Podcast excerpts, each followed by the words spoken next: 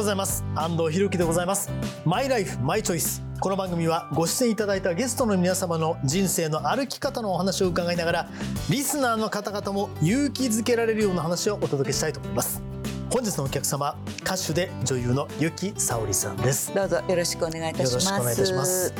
私は実は4年ほど前に、はい。あのいわゆる昭和の歌謡曲のはい。番組の恐れ多くも MC を2人でさせていただきましてやらせていただきました。まああれから何年になる？4年でございます。四はい。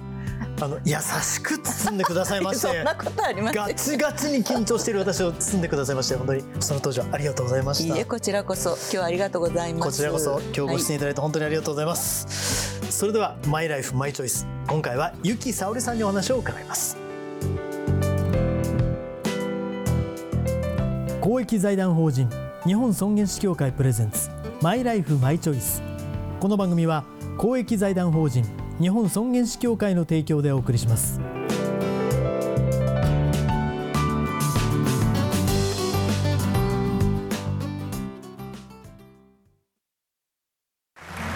すごく素敵な舞台だったわね。主人公の生き方最後が泣けたわ。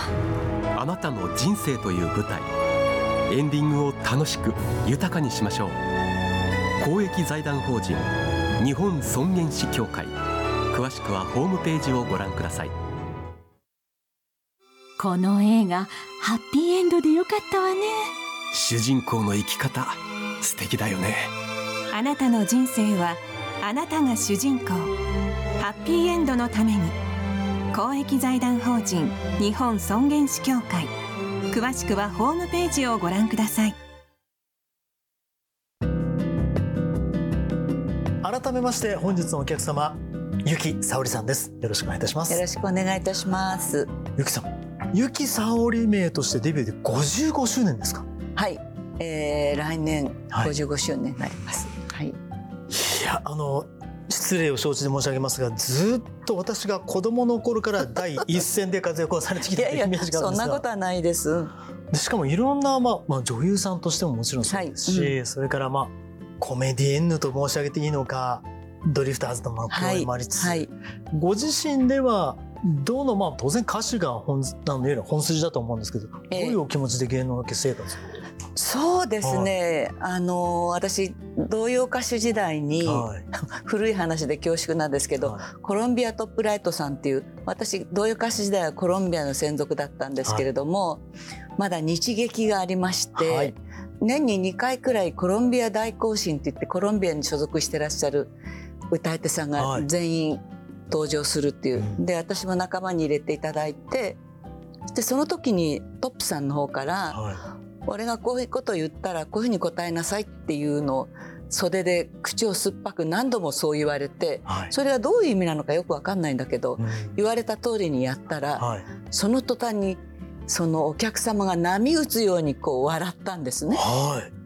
それが私の笑いに対する原点であはい。の不可思議というかではい。もすごく嬉しかったんだろうと思うんですね。はい。だからやっぱり自分のショーの中でもうん。なんか一箇所ぐらい自分でそのはい。笑いを取るっていうとまあ語弊がありますけどはい。ちょっとお客様が和む場所がないとうん。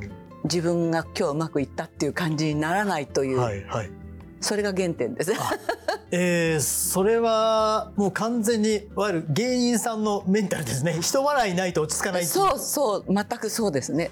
だから、はい。そのシンガーソングコメディアンってその昔言ってましたけども、でその後ドリフターズの皆さんに出会い、はい。イカリアさんからいろいろまあ笑いのツボっていうんですかね、その言葉をどうチョイスするかってうんはい。ダメよこれっていうのとこれダメよっていうのじゃあ全然最後のインパクトが違うよ、はいダメよこれってこういう言い方してほしいとか、うん。そういうとても細やかなことをイカリアさんから教えていただいたような、はい。そしてドリフターズの皆さんは俺たちはミュージシャンだからやっぱり音楽ネタをどっかにやらないとうん僕たちらしくないんだっていうことをずっとおっしゃっておられてはい。それが聖歌隊のシーンにつながってあの全員集合のね。そうです、はいはい。全員集合のとこ。はい。でそれと同時に他局でドリフ大爆笑っていうのがあってそこでイカリアさんが考えたのが志村さんのバカ殿シリーズですね。はいはい。でも当然その歌というのがまあコアにあって、はい実際歌を歌うってもう小さいから童謡も歌われてました。はい意識されたきっかけっていうのは何かあったんですか？歌を歌うあ。それはですね私たち兄弟3人おりまして、はい一番に兄がいてお姉ちゃんがいて私はい。で姉が幼稚園の頃にとてもまあいい声だったんだと思うんですね。うんで幼稚園の先生が「幸子さんはいいお声だから将来は音楽の方に進んだらいいんじゃないかしらね」って何気におっしゃったことが我が両親のどっかにインプットされていて、で、えー私は生まれたのは群馬県なんですけれども3つぐらいまでしか、まあ、父親の仕事の関係で疎開してた場所だったのでその後横浜に移り住んだ時にはい。近くの小学校の講堂の舞台を借りてひばり児童合唱団が、まあ、オペレッタっていう当時合唱団としては先駆者というかな、うん。まあ、なかなかそういう音楽劇をやるような合唱団ってなかったんですけど、はい。そのお稽古をしてるのを姉がずっと見ていて、私たちの子供の頃ってその道に電柱があって、はい。そこに裸電球がついててそこにこの傘がはい。ね、はい。で5時ぐらいになるとそれがみんな辻々にこうつく。と、うん。それがまあもうそろそろ家へ帰んなきゃいけないという合図だったんですけど、はい。はい。その電気がついても姉が帰ってこないので父親心配して探しに行くといつもその学校の行動でそのお稽古をずっとこうやって見てる。うん。で父親が興味があるならやってみるかってはい。姉に聞いてはい。やりたいっていうことで合唱団にうん。お姉ちゃんが入って。で私は小さくて留守番ができなかったので毎回母にこう連れて行かれて、うん。で私もまあなし崩しで仲間に入れてもらったというのがはい。お姉ちゃんも私もひばり児童合唱団に入って同じ先生に歌を教えていただいたっていうことが姉も私も歌うことのうん原点だったかなって思います。そこが安田幸子さんと生沙織さんの誕生のもう元ということですね。そうですね。はい。あ同じ先生にその童謡唱歌を習ったのでクラシックの道に進んだ姉と歌謡曲に進んだ私とがー童謡唱歌を歌うと全く理屈抜きに同じこの表情術っていうんですかね、はい。ブレスの仕方とか音楽のこのフレーズの膨らまし方とかうん。それは相談することなく同じようにやったんです。はいはい。それに私たち自身も気がついてうん。聞いてくださるお客様も小さい頃の、まあ、78回転のレコード童謡のはい時代にたくさん、まあ、レコード出してましたけども、大人になったお二人が歌う童謡をもっと聞きたいというコンサートやるとアンケートがそういう。で母があこれだわときっと思ったんだろうと思うんですけど自分の棺に入れる一枚を 作ってほしいとはい。レコード会社の社長さんに直談判してはい。やっと一枚アルバムを作れたんですけども、うん。まあ作りたいと思ってから3年ぐらいかかりましたかね。まあバブルが弾けてない時でしたので、こういうものをやっても買う客はいないから、うん。まあ、教材で作るならいいっていうようなことだったけど一応はいプロの歌い手としてうん。やってるわけだから、はい。まあ、教材があってもいいけどその他にちゃんとレコード屋さんに置いてくれるような LP は作りたいという、そこにちょっと姉も私もこだわってうん。3年ぐらい。で最終的には母のその直談判で、うん LP ができて、はい。はい。で最初はまだ CD が何枚かではい。あミュージックテープと LP うん。からだったんですけど、はいはい。で最初そのまあ500枚ぐらいしかちょっとリリースしてもらえなかったのかな。うん。だからそのご損はさせないと全部買い取って私たちがそのコンサートでうん。手売りしますからはい。って言って、まあもう少し枚数を増やしていただいてはい。そのコンサートをやってコンサートで自分たちで本当に包んでどうもありがとうございましたっていう、コンサート終わってから販売にもなって、はいはい。でそういうことから童謡コンサートもスタートしたんです。でも今広がってもそうですね。もうあの童謡コンサートは37年ぐらいなのかな。うん。で2人で歌い始めて42年ぐらいです今。あのーまあ夜明けのスキャット大ヒットして、うんうん。その歌謡曲として自分がやっていくっていう意識っていうのはどうなんですそのいつぐらいから芽生えたっていうんですか？もうね小さい時からそのお姉ちゃんが芸大を目指すっていう道筋に入った時に、はい。まあ、自分はもうそのザ・ヒットパレードとかはいわゆる今の言う j p o p じゃないけども、はいはい。私の頃はニール・セダカさんとかコニー・フランシスさんとかっていう、だから伊藤ゆかりさんなんかがよく歌ってた歌の数々を、私も大人になってああいう歌を歌いたいと言ったけど、はい。えーまあ、私が次に所属したレコード会社ではちょうど船木和夫さんがはい。高校3年生がもう爆発的な頃だったから、うんうん。それの女学生版みたいなはい。ことをやらされたけど全く売れませんで、うん。そこも辛いといえば辛いけれども、まあでもヒットするっていうことを経験してませんでしたから、そこがやっぱりその童謡歌手から大人の歌い手になるっていうことがなかなか難しい、まあ、ジンクスとしてなれないとうん。子役さんからも大人の役者になることが難しいとかって言われている時代でしたから、ね。はい。でもその時に母はねその学校も小学校中学校高校大学っていうふうにこう変化していくんだからあなたが歌う歌もそれに沿ってはい。少しずつ大人の歌が歌えるようになっていけばいいんだから、うん。いきなりその大学生の歌を歌うと思わないでとはいはい。いうのが母の持論でうん。でまあだけどもまあ高校生の時にヒットっていうことに恵まれませんで大きな挫折で。はい。でその時にちょっとコマーシャルソングにこのご縁をいただくようなはい。出来事があってはい。泉拓先生に出会ってうん。で夜明けのスキャットにうん。つながるんですけど、どうですか？あの曲に出会った瞬間のお気持ちどうでした？あの最初からレコードにしようとかっていうことじゃなかったので、はい。TBS ラジオの「夜のバラード」っていうはい。あの番組のテーマ曲だったのではいで、えーその当時先生その番組のテーマ曲を何年もやっておられてね、うんで私の前はニニロッソのトランペットみたいなソロに、はい SL のこの記者がシュッシュッシュッシュッシュッシュはいはいはいッっていうそのサウンドで3年ぐらいうん話題になった番組だったんですね。うんでそろそろこれを変えようかっていうので私のあの夜明けのスキャットのワンコーラス部分が、はいまあ、先生が考えて、うんその当時クロード・ルルーシュの男と女の映画で「バダバダバダバダ」みたいな、まあそのスキャットのような私たちはボーカリーズって言ってましたけれど、ああいう商法が時代を席巻してたような。で、まあ、先生は好きな歌詞を入れてここ歌ってみてくれって言われてはで自分の中で構成をいうん。考えてはい。歌ったらあいいんじゃないって言ってうん。3回ぐらい歌っても OK になっちゃったかな。でそのワンコーラス部分を歌ってうん。放送したらまあそのリスナーの方からはい。誰が歌ってるとか、うん。それからあのコマーシャル歌ってる声と似てるけどそうですかとか、うん。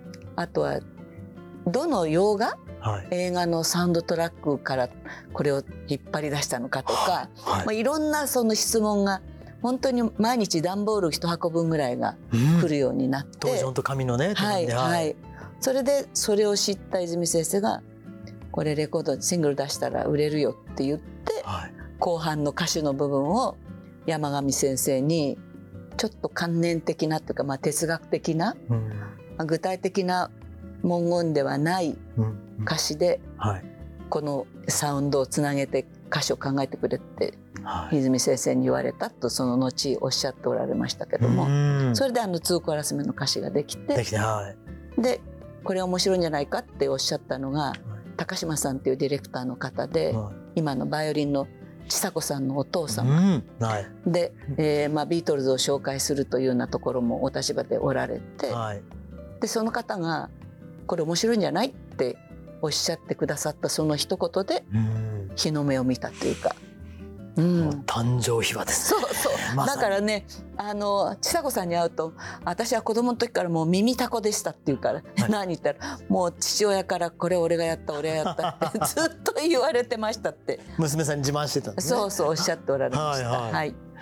まあでも本当にずっと一線でご活躍されていてその中でもまあ辛い別れというのも当然あると思うんです。ああそうですね。はいはい。あのまあお姉ちゃんとずっと同様のコンサートはい。が多くの皆さんにうん求めていただくようになってから、その時にまず父が77歳であ旅立ったんですけども、はいその時にはまだ同様のコンサートだけは母が一緒についてきてくれて、まあ、父がその、まあ、お医者様から、うん。まあ、ちょっとここ23日がみたいなはい。言われ方をして、であの割と近くの場所でコンサートがあったのでうんコンサートが終わってから父に会いに行って、はい。で母だけを残して私たちは次もその場所でコンサートがあるので、まあ、戻ってきましたけれども、はい。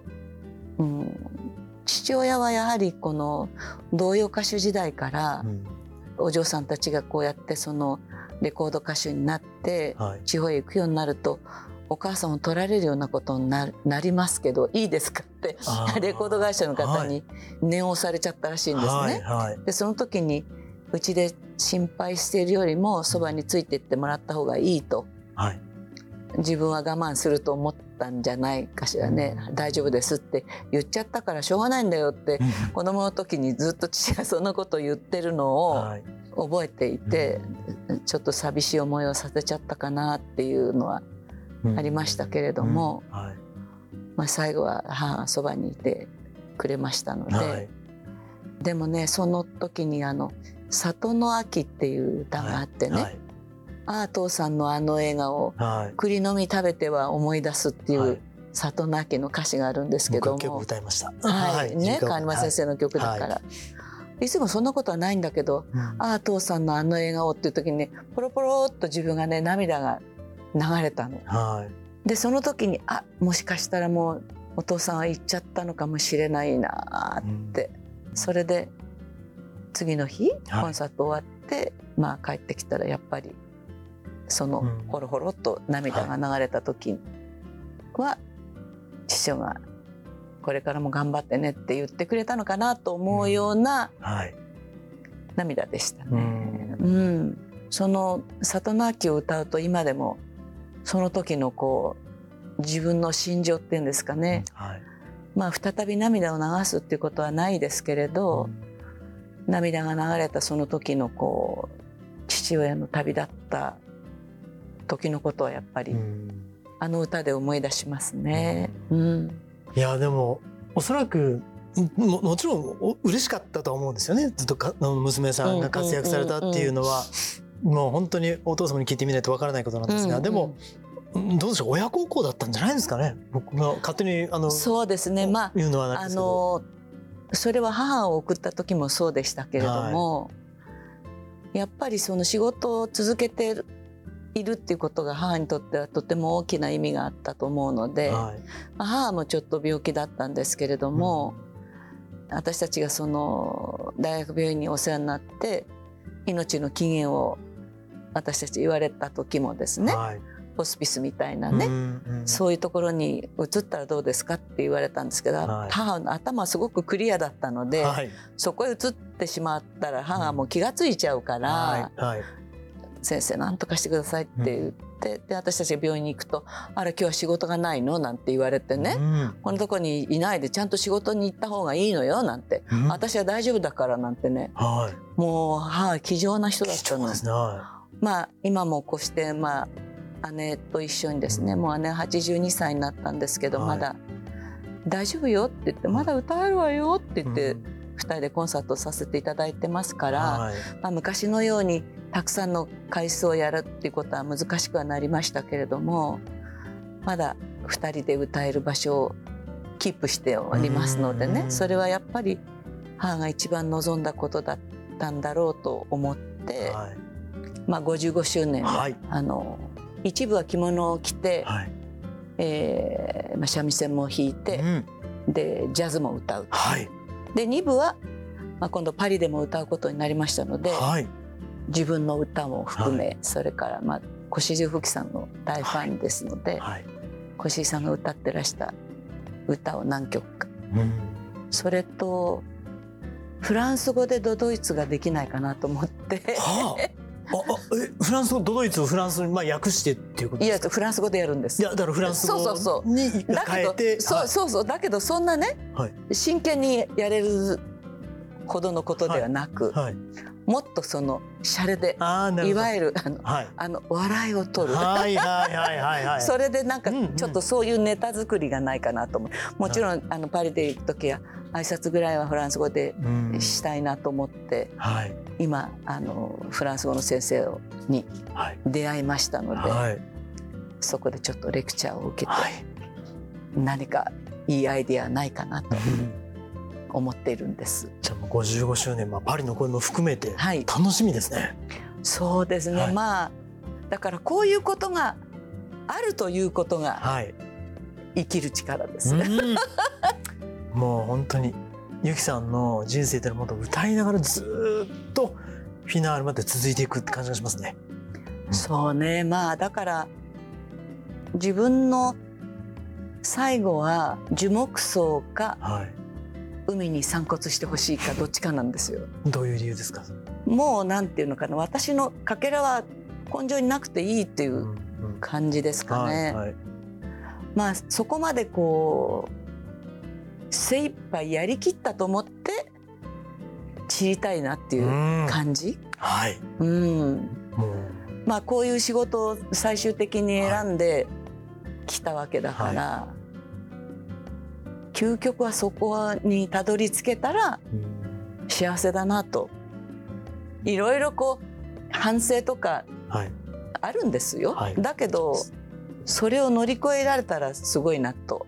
はい思ってはい日々を生き切るというかはい。あのそんな思いで1秒たりとも無駄にしないではい。この先も頑張りたいと思います。楽しみにしております。えー、本当にたくさんのお話を伺いました。本日のゲスト、ゆきさおりさんでございました。さあ、この後はあなたのマイライフマイチョイス。ゆきさんも最後までお付き合いください。はい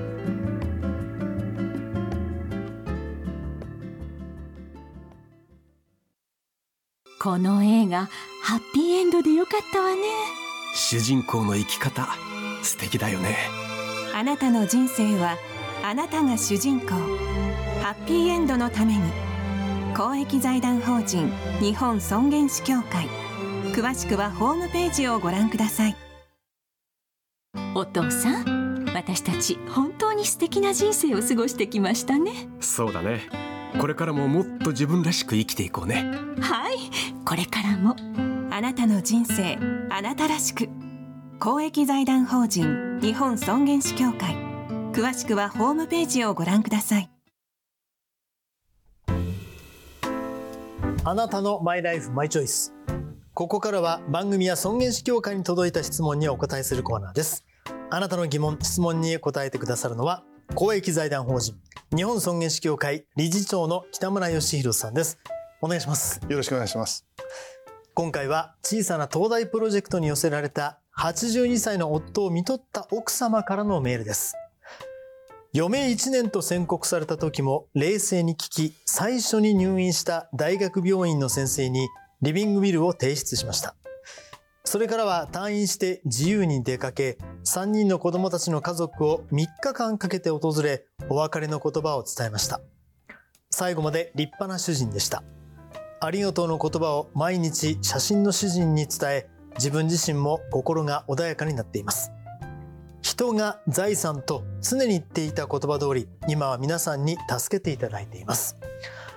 まあ、あのいわゆるご高齢のご夫婦いずれどちらかがまあ先に旅立たれますがあその時に備えてお互いに終末期のことを考えることも大切だと分かります。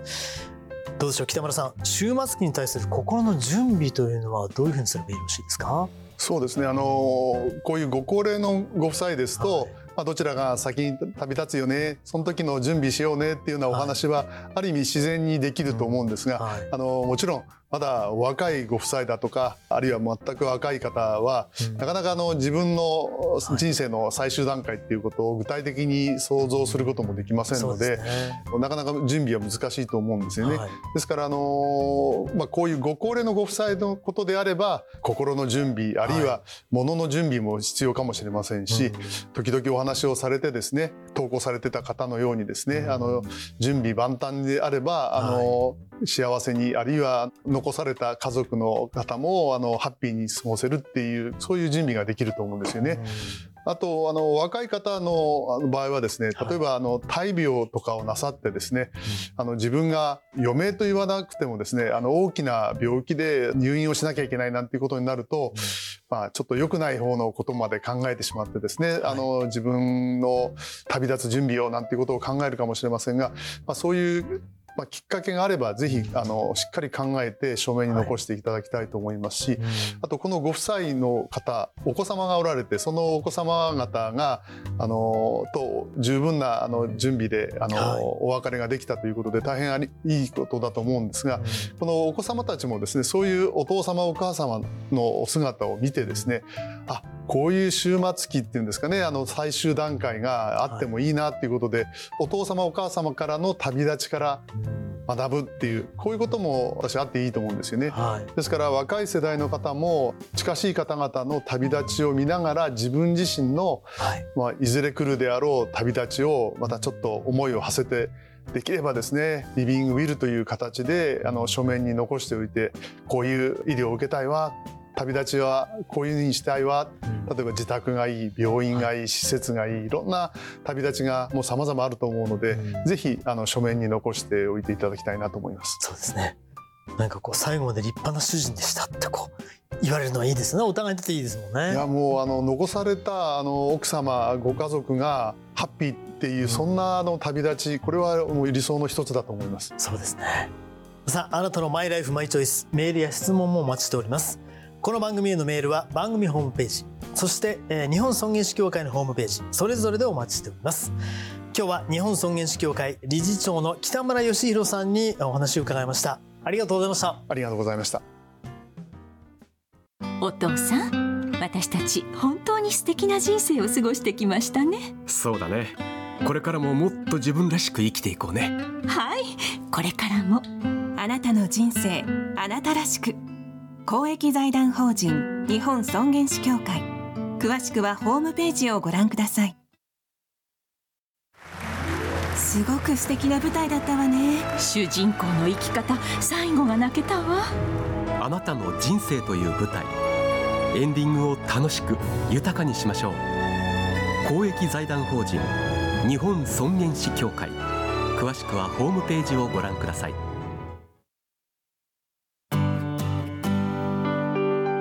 日のお客様歌手で女優のゆきさおりさんをお迎えいたしましたこの番組ご出演になっていかがですか？